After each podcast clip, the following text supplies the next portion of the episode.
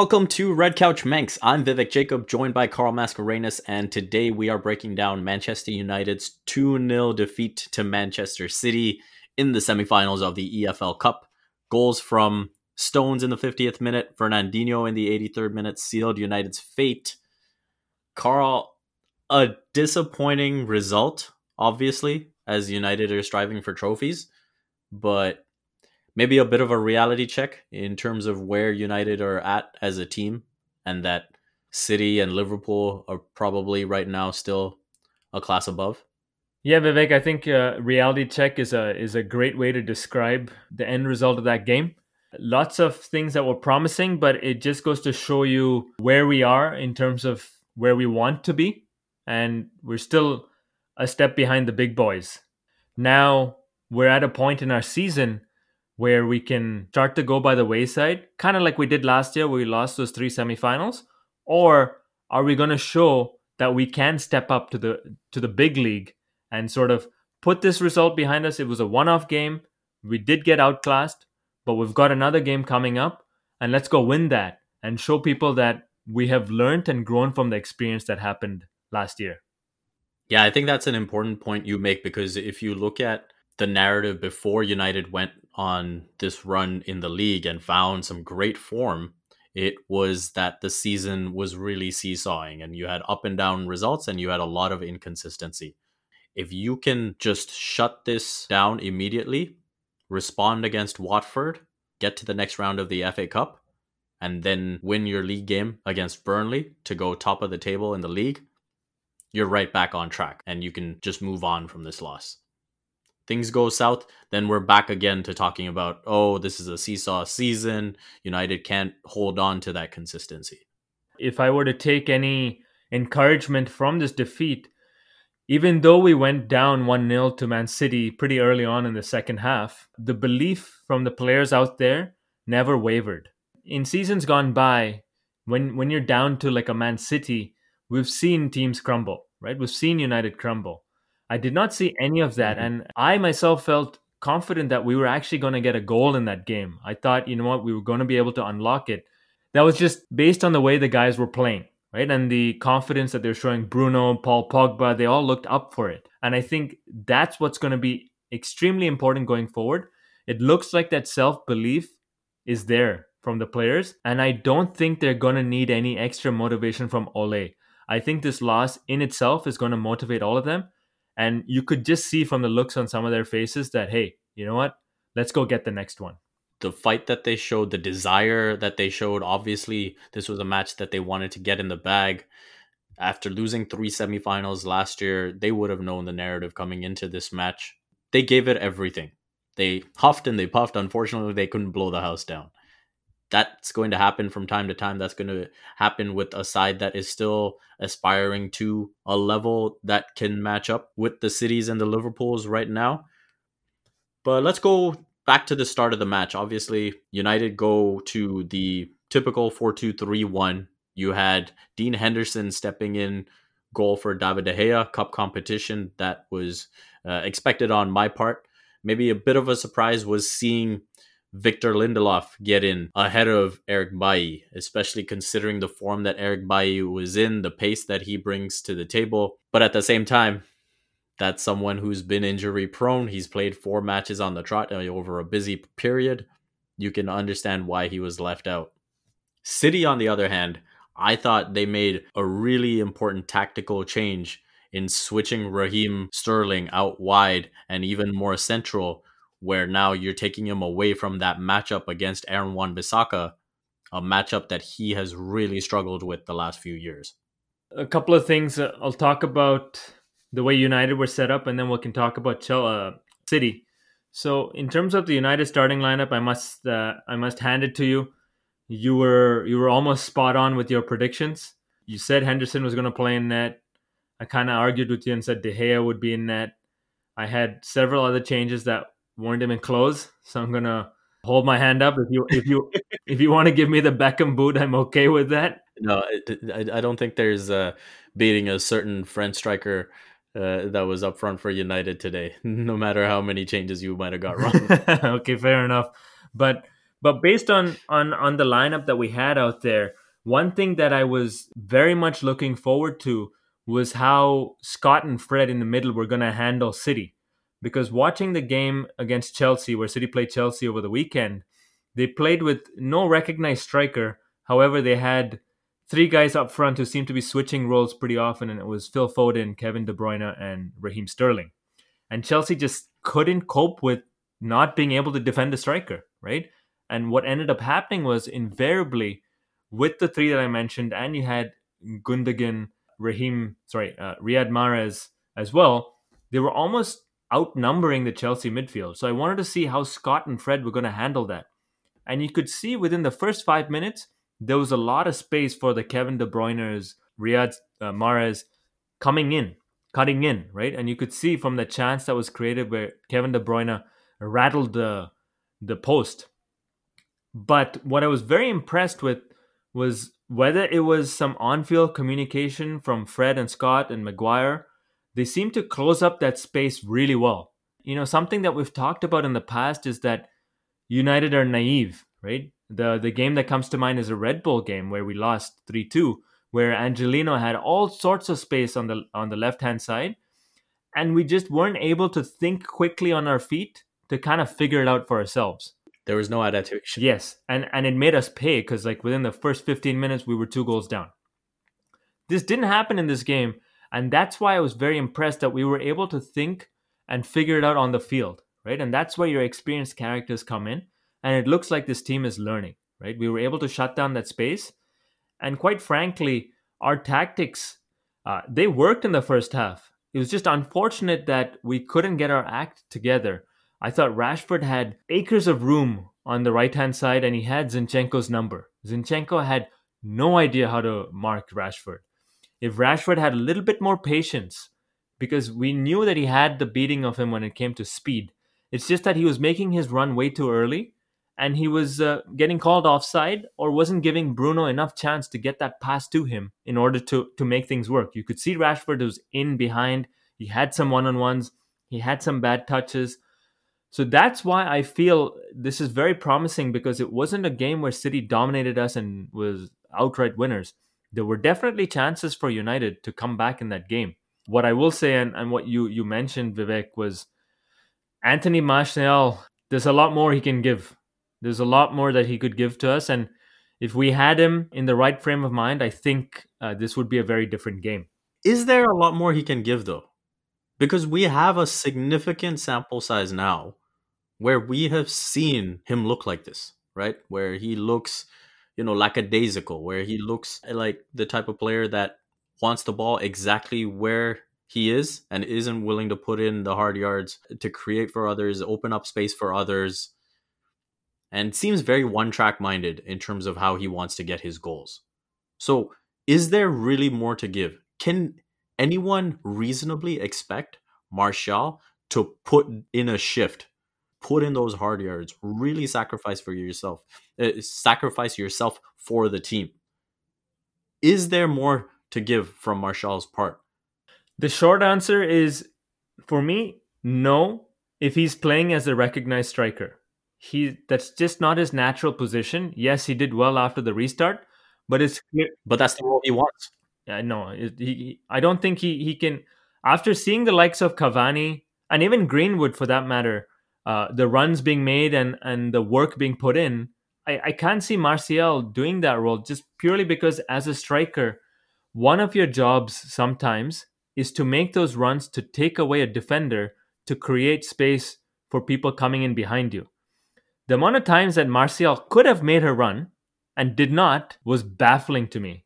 Another instance was there were some fantastic crosses coming into the box, either from Luke Shaw or from Rashford, where it was in that danger zone and it was just crying for someone to run and attack the near post, something that Edinson Cavani has made a living off of.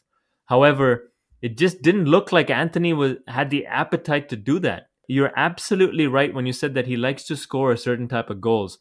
If you want to be a striker, You've seen this. Strikers score all sorts of goals. It doesn't matter where it comes off. If it comes off your backside, your your shin, your toe, just get in the back of the net. But for Anthony, He loves that curler that goes in the far post. That's what he's known for. You see it from strikers all the time, right? Like toe punt, you know, scrambling to just get it over the line, whatever it is. There's that desperation to get the ball in the back of the net. At the end of the day, when you go home and you look at your stats, it doesn't say how you scored this goal, and you, you, it's not like you get two goals for a curler, you get you know half a goal for a tap in from five yards out. They all count the same, and it's almost like Martial doesn't understand that. You know, I tweeted during the game saying, "Man, what I would give to pay whatever kind of fine or whatever it is to just get Cavani on the pitch." it's it's so frustrating to watch Martial out there sometimes, and you know on the, on the other end, you know we've we've come to accept what Pogba status is going to be in the summer, but at least it looks like he's moved on from that. You see him giving everything he can. So when you so when we say, "Oh, there's more to give with Pogba," I can look at him and say, "Yeah, there is more to give on those occasions where you can see it's lacking," because he's shown time and again that when his mind is focused on winning the game, when his mind is focused on showcasing himself to another team, he will give everything. Yeah, no, you're you're right. And you know what? Whenever Pogba was on the ball, I was looking forward to because I'm like he can make something happen right now, and he definitely looked like he was in that mood to make something happen. Right? He was he was running a fair bit in that game. He was like he did in the last game. To be honest with you, he was all over the place. He was defending, he was attacking, he was going down the left. Right? So it's just something that I keep banging my head against. Now, something else that I don't know if is a concern for you, but something that I did notice in the game was Bruno when he was playing. You know, he's always been one for uh, having his head on a swivel and knowing where players are going to be without even looking. But it's now with increasing frequency where he's misplacing some of those passes that he wasn't misplacing before. Now, I I think that's purely as a result of him playing almost every single game and playing 90 minutes every game. Are we entering dangerous territory where like Bruno is just high risk of getting burnt out where some of that creativity that spark that he provides for United might get lost because he's playing every single game. This is a hint for the preview for the next match that we'll do, but there's absolutely no way in my plans that he's playing against Watford. You absolutely should have the resources available to win that match without Bruno. And he, uh, I think you're spot on. He needs a break. There's no question about it. Hopefully, that's all he needs because after that, again, we're going to need him. but back to Bruno's play specifically in this match, I feel like this is something I've talked about with you before where maybe he needs to just slow it down a little bit for himself. Maybe he needs to just get a few passes going that make him feel good about himself. And then it's like, okay, let's expand everything again. You know, let's get an easy layup and then we can go for the threes again. I thought some of the frustration was showing, especially after United trailed, where he really wasn't in the range to shoot, or I haven't seen him score from that range yet in a United uniform but he was blasting them 40, 45 yards, it almost looked like. And he was taking the shot. And I was like, hey, come on. You can build up, play better than this. And show, just show that patience. Maybe some of that is tiredness too, right? Where maybe on, another day we see him spray that ball out wide and then run into the box or run to the wing and offer support there. And so maybe some of that is fatigue. A little bit of that maybe frustration with knowing that he's got a striker in front of him that isn't really going to make the moves that he's hoping for. So all of those, I think, are factors that play into it. It's one that I, I just move on from because we know that Bruno has established a standard at this club of what he's going to bring to the table. You never fault his effort, but maybe mentally he just needs a little break right now. Why don't we break down that that goal, first goal that City scored? Mm-hmm. What did you see uh, from that set piece and the subsequent goal from John Stones uh, from a United perspective? And is there anything that we could have done better? So this was around the 50th minute. United were actually in possession. Fernandinho had just received his yellow. He gets the yellow. I'm saying, oh, you know, there's going to be some opportunities for United now because he can't commit that tactical foul like he's been committing all game. that's that's what frustrated me so much. To concede the goal so quickly after that happens was a shame. You look at the foul Scott McTominay commits. Does he need to commit that foul with Aaron Wan-Bissaka right there? Is it a soft call? Maybe a little bit, but still United should be defending it better. When the ball comes in, I was really mm-hmm. disappointed with Victor Lindelof because he sticks his leg out like he's about to clear it and then he backs away. I don't know if in the last second he realized he was not going to get to it or whatever it was, but he takes that leg away. And then it puts it, it throws Harry Maguire off because it's like, oh, I thought this guy had it.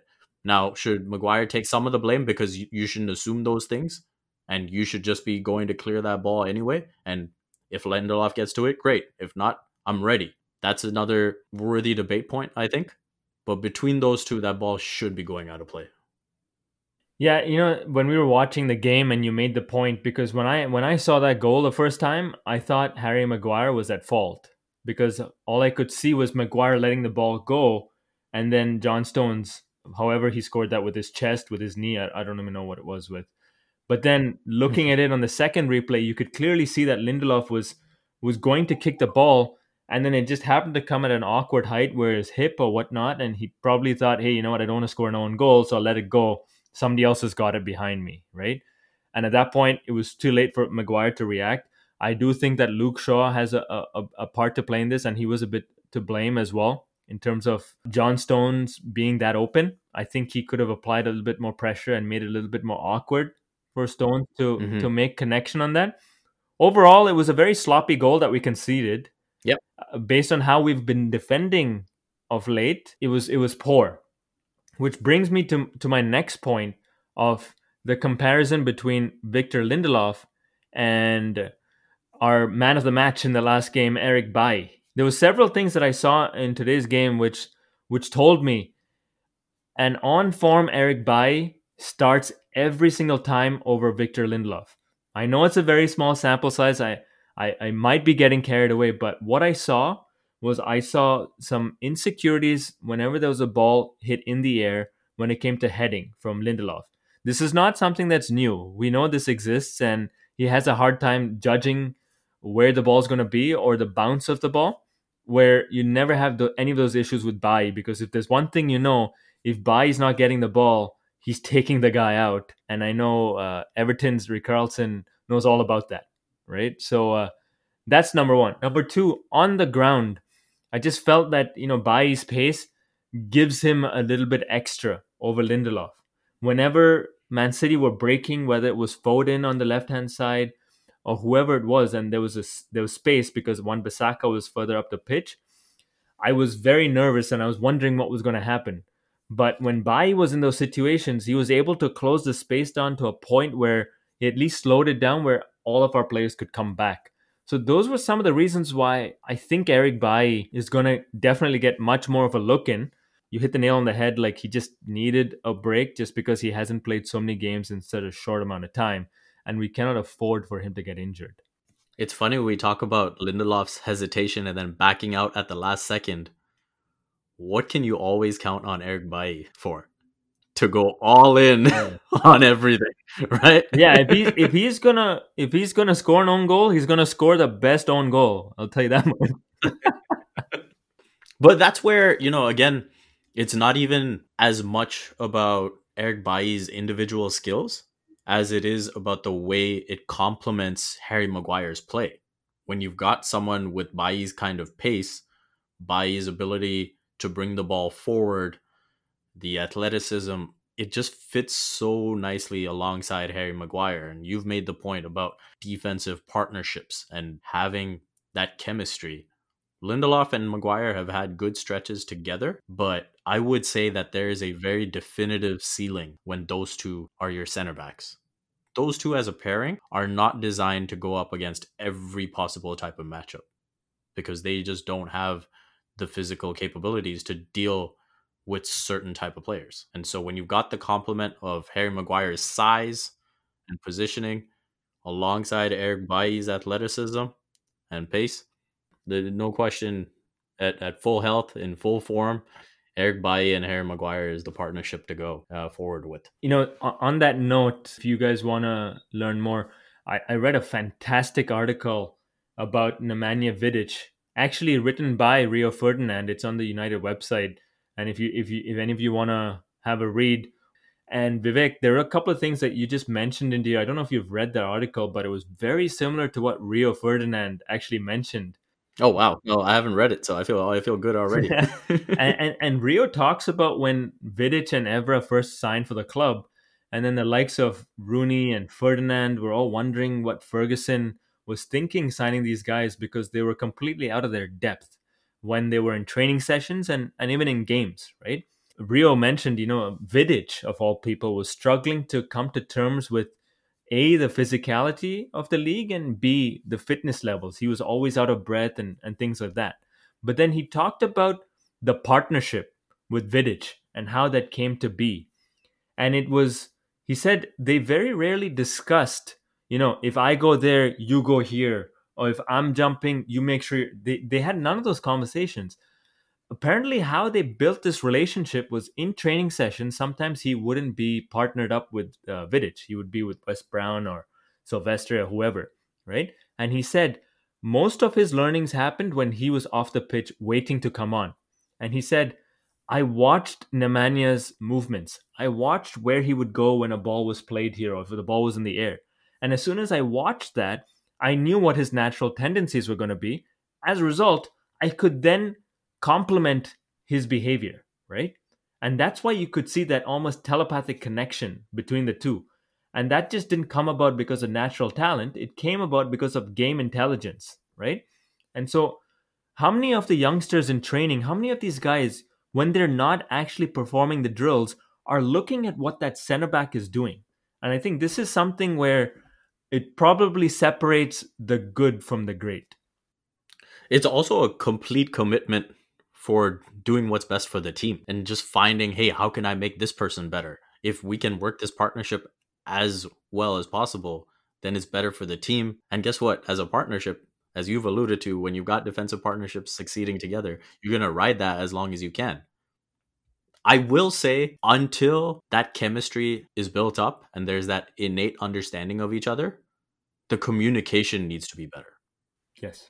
Harry Maguire if he thinks he has a read on that ball, he needs to call it out right away. Boom, away it's gone. Yeah. If Lindelof says right away, then he knows, hey, now I've verbally committed to it. I have to go for it. And I think back to the mistake that uh, United made in the Champions League. Remember when that ball came through and Harry Maguire and David De Gea did not communicate? That was against Red Bull, right? Yep. And the ball goes right in between them and Kluivert puts it in, right? Mm-hmm a situation like that until you develop that strong understanding of each other i think communication is the key yeah and it, it just goes to show you you know as a, as a center back pairing along with your goalkeeper it's so important to have that connection in these times where you have to have the squad rotation it's almost like you have to have two shifts where these the pairings are never being broken up now one thing we we can tell from the way United's going about is that Harry Maguire is playing day in day out. It doesn't matter who else is his partner, but he's going to be there, right? So, uh, mm-hmm. and speaking of Harry Maguire, I thought he had a fantastic game today. Some of the interceptions, the blocks, uh, physicality, headers, you name it, he had all of it today. Uh, he didn't deserve to be on the losing side. Oh, he was fantastic. I thought he was great. And I think he's on such a great run of form. You can see his confidence uh, on the ball as well. When United conceded, the way he was getting forward, that was leadership as well, right? And it's showing, hey, we're gonna go for this goal. We're gonna do whatever it takes. We're going to find a way. Even when he's playing now, those those lobbed passes and spraying the ball, that's something you didn't see last season. He didn't have that confidence. Every time he did it, it was going out of play as well. so yeah, and so now when teams are pressing and you're able to break it up by playing that ball over the top, it can get United into transition quicker. Now, damn Man City and their tactical fouling and their excellent positioning. You wish United could have done more on an attacking front. We've talked about all those things. We've talked about Harry Maguire being excellent. Who was your Cantona collar for this match? It, it would be Harry Maguire for me. I just thought he did a fantastic job, and I'll give a little bit of a shout out to Dean Henderson. He made some. Uh, he made one really good save. Yeah. From I think it was Mahrez who hit that, and it was destined for the corner. Uh, but he he came up with the goods there. But for me, it was Harry Maguire. Did you have anybody else in mind? I actually had Henderson in mind. Okay. Just because I docked Maguire a little bit for conceding that first goal. Mm-hmm. He's the one who's there day in, day out. Take charge of that situation. Just call it out and get it out of there. And so I docked him a little bit for that. Henderson, I didn't think there was anything that he could have done differently, especially after that goal that was conceded against Sheffield United. Every time he receives the ball and United are playing out of the back, I'm watching a bit more carefully to see how he's responding to all of it. And he showed no issues in this match. And I thought his ball distribution was solid, looked very comfortable in net. Big match, derby game. You're playing at home, no fans, but I thought his response was excellent. And you've touched on his mental toughness before. Even in the Sheffield match, we saw it. Like he made that mistake, but he got past it. There was nothing that fazed him after that. It wasn't like you saw any shaky moments after that. So I thought he was really, really good. But, you know, maybe I am being a bit too harsh on Maguire. So I'm comfortable with giving it to Harry. Actually, you know what? Now, the more I think about it, I was disappointed too with those two chances that Harry Maguire had off set pieces. I think he's got to do a little bit better. I I 100% agree with you. I think the the amount of times that he actually gets his head on the ball but not mm-hmm. on target for a guy that big and making those runs, uh, you've got to do better because you, you look at some of the other center backs in the league who are able to get in there. Like Kurt Zouma comes to mind, where he's he's getting on the end of those. Even a Thiago Silva, uh, Van Dijk when he was playing, same thing, right? You you gotta you gotta chip in and contribute. Nemanja Vidic, who we were talking about, he always had a knack of doing that as well. I mean, we saw a set piece master in Saïss very recently. Yeah, he, who always seems to find his way. Absolutely, yeah. So that's definitely something that he needs to work on. I mean, since his goal against Newcastle, he's had several headers. Thinking about those now, I've I'm taking it back. I'm going with Dean Henderson. What about you? I think uh, you bring up a good point because it, if you want to be that world class center back, you got to have different facets to your game. And clearly, Harry Maguire is showing that obviously he has no problems with the ball in the air and defending it, and now bringing the ball out and playing those long balls. He's he's getting much better at it. It was a little disappointing the goal being conceded, and also I could think of at least two to three different times where he got his head on the ball, and hopefully he could have done a little bit more with that. So I, I'm with you, Dean Henderson. I think especially given his nightmare start against Sheffield United. He did really well to come back in this game and showed uh, no signs of nervousness. Something I think we have no debate over is the Beckham boot. Anthony Martial, please, please find a way to get it going. One more match that you'll slot in comfortably for against Watford before Cavani is eligible again. We talk about Cavani, Cavani, Cavani. At the end of the day, there's a lot of this season left. And United aren't going to get by with just Cavani as the main striking option. You know what? I'm actually pretty interested to see. I know he's not a striker, but I'm wondering if he can add a bit of a different element. Is the new player who's finally joining us from Atalanta in uh, Diallo? He's got a, a very tricky left foot, and so that's potentially another option that can now be put on the right and then cut in and cross, right? Almost like a Greenwood, except somebody who actually wants to cross the ball. Mm-hmm. But at the end of the day, this doesn't really. If Martial's not going to make those runs, it doesn't matter who's crossing the ball, right? Even if it was Jadon Sancho, for that matter. Good point. Noisy neighbor. I feel like there are quite a few candidates. I thought Ruben Dias was excellent. Stones was great. Fernandinho did exactly what was required of him. KDB is always a threat. Who, who was your nominee for the noisy neighbor? Uh, you know, all those that you mentioned for me as well. I think the person that I would give it to because he also got the goal was John Stones. I thought he he was really good in yep. this game. He showed what he's capable of, and he did a fantastic job in the air. But you kind of expect that from a from a, a guy that tall. But his speed on the ground as well, when he was chasing after a ball and going with a one on one with some of our fast players, he was able to win them with ease, maintain possession, and then you know start a counter. So for all all of those reasons, I think John Stones is who would be my candidate. Yeah, I'm with you. I thought he was excellent. I think he's been in great form this season. The fact that he's playing ahead of Laporte when Laporte is healthy, Laporte was such a difference maker for City two years ago. And you saw how much the injury hampered them last season. And Stones obviously had his struggles last season. For him to bounce back and be in the form that he's in now, quite frankly, I think City are title favorites.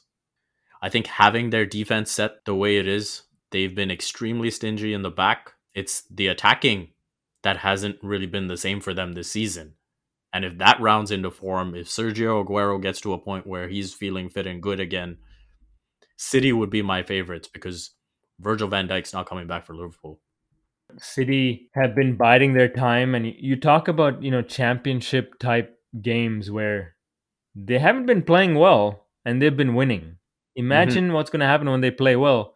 You saw a sneak peek of that against the Chelsea game where 3-1 was an extremely flattering score for for Chelsea because it, it should have been 5 or 6 that that is what is encouraging for me, right? Like City have really found form in the last few matches, and so you were getting them at their. I don't want to say say best because I don't feel like they're at their best without Aguero. There's like still a bit more in the tank, but in terms of the players available, this was a really good City team, and the first half United were right there. I thought it was a really even first half. Could have had a couple of moments that swung their way, and maybe that swings the match, but it wasn't to be. So now we move on to another cup competition, and that will be Watford on Jan 9th. We had a conversation on the last episode that this was going to be an opportunity to rest players and really get everyone fresh legged for the league fixtures that resume after that. Having missed out on this cup opportunity, though, does that make the FA Cup now a priority and do you see much room to rest players now? So I think that the FA Cup does become more of a priority. Having said that, I think that our squad depth is enough where you can still rotate your players and get the result. We are playing against Watford. Yes, they were a Premier League team last season. They aren't one this season. I do believe that the players that we do have on the bench can do the job for us it is absolutely paramount that you do rest some of your attacking players. Like I think that Bruno Fernandes and uh, Marcus Rashford should be rested. That Liverpool game is extremely important. You gotta have your guys firing on all cylinders. Imagine the message that you send out if you're able to beat Liverpool. The league is priority for me, and then second would be the Europa Cup, and then third would be the FA Cup. Yeah, I'm 100% with you on that. So maybe we can just quickly go over lineups. Cup match. So Dean Henderson's done nothing wrong. So I think he starts in goal again. Across the back, I would probably lean towards Tuanzebe at right back to give Wan Bissaka a break. And then I would play Lindelof and Maguire together again and Alex Telles at left back. Why no Bailly? I would rather have him fit for Burnley. Okay. Yeah, I think the fact that you've got Burnley coming up just three days later. Yeah. Because I, I would have said otherwise, like, hey, I, I want to see Bailly play a game before the Liverpool game. And so by him playing against Burnley, you are getting that. And Burnley have some pretty tough strikers who love the ball in the air and Wood and Barnes. And they'll they'll give you a hard time. So that'll be a really good test and you definitely know that's one of those games where long balls are going to be played, which is probably Victor Lindelof's biggest weakness. So, yeah, that mm-hmm. would make sense to me. Uh, Axel, I don't know. Uh, I'm on the fence about that one, but I can see like Aaron Wan Bissaka needing a rest. I, I was thinking about Brandon Williams, but you know Axel Tuanzebe has been playing there much more frequently than Williams, so I'll go with that one. Going to the midfield, are you are you going to a four two three one? No. Considering Watford, mm. what are you looking at? A four four two? I mean, I, I would be looking at just one DM and potentially going to the diamond formation as a result of just having one DM. So yep. so if you're if you're going with the diamond formation, you, have got your pick between Scott, Fred, uh, Matic. I could see Matic getting the run in for that one on the base on the base of that diamond. I can see Paul Pogba playing this game on the left potentially, or even actually in at the top of the diamond. I could see him playing there. And then you've got Donny van de Beek. I would think he has to play. Wouldn't he go at the top of the diamond? And then putting Paul on the left. Yeah. Yeah, it, it could go either way. I, I won't be surprised if they interchanged in the game. So, so it, I would let's just say like the four midfielders in that situation would probably be Matic, uh, Donny van de Beek, Paul Pogba, and then Greenwood. Yeah, I think that makes sense. So the midfield is where it gets interesting. We agree on Matic being the CDM and playing one CDM, appropriate respect for Watford, playing at home, United playing at home is what I mean. If you're looking at Pogba and Van de Beek partnering each other and linking up as much as possible, you maybe go with Daniel James on the left side because I've said Telles will be the left back. So James is more capable of doing or performing his defensive responsibilities. So that's who I would lean to on that left side. On the right side, you can possibly go with Juan Mata, and then you've got Anthony Martial or Mason Greenwood up front. Is there any chance that Greenwood and Martial play up front, or it's just one or the other? No, you could see both. I think Solskjaer would be within his rights to, I don't want to say desperate, but like try to find a way to get Martial in form. And so if this is the game to do it, where he bags a couple and then now he's feeling good about himself, I could see him going with that line of thinking. Greenwood, I think, has to get the opportunity. I don't think there's any question about that. So, are we in agreement then that Bruno and Rashford are not playing? Absolutely. Those two, if you're not going to rest them in this fixture, then when are you going to rest them? Third round against Watford? There should be enough squad depth to handle the business. I wouldn't even name them as subs. Wow. Put it on the players. Put it on the players and say, yeah, you guys have to get the job done. No, fair enough. I think uh, you know when Ole made that quote about hey, there's no faking it when we're talking about competition.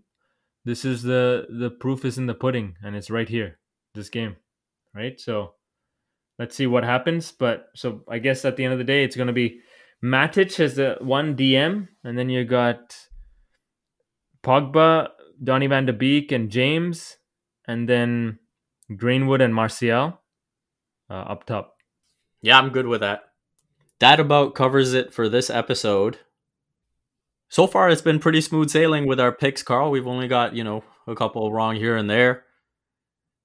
Maybe Ole's listening to us. Who knows? One person that's listening to us for sure is Mark Ramkishan. And just want to give him a shout out. He's been a very loyal listener, been very supportive of the podcast. Frankly, he was one of the few people on Twitter that was pushing me to start a Manchester United podcast because he's a big Raptors fan and uh, we've gone back and forth about United, tweeting about United, and so uh, he's sort of one of the origins of just putting the idea in my head. So shout out Mark, and shout out to everyone else who's been listening. We're really appreciative of the support as we keep it going. A reminder: we are on Twitter and Instagram at Red Couch Banks. If you enjoy the show, please subscribe and join us after every match. Reviews and ratings are greatly appreciated. On behalf of Carl and myself, thank you for listening to Red Couch Manx.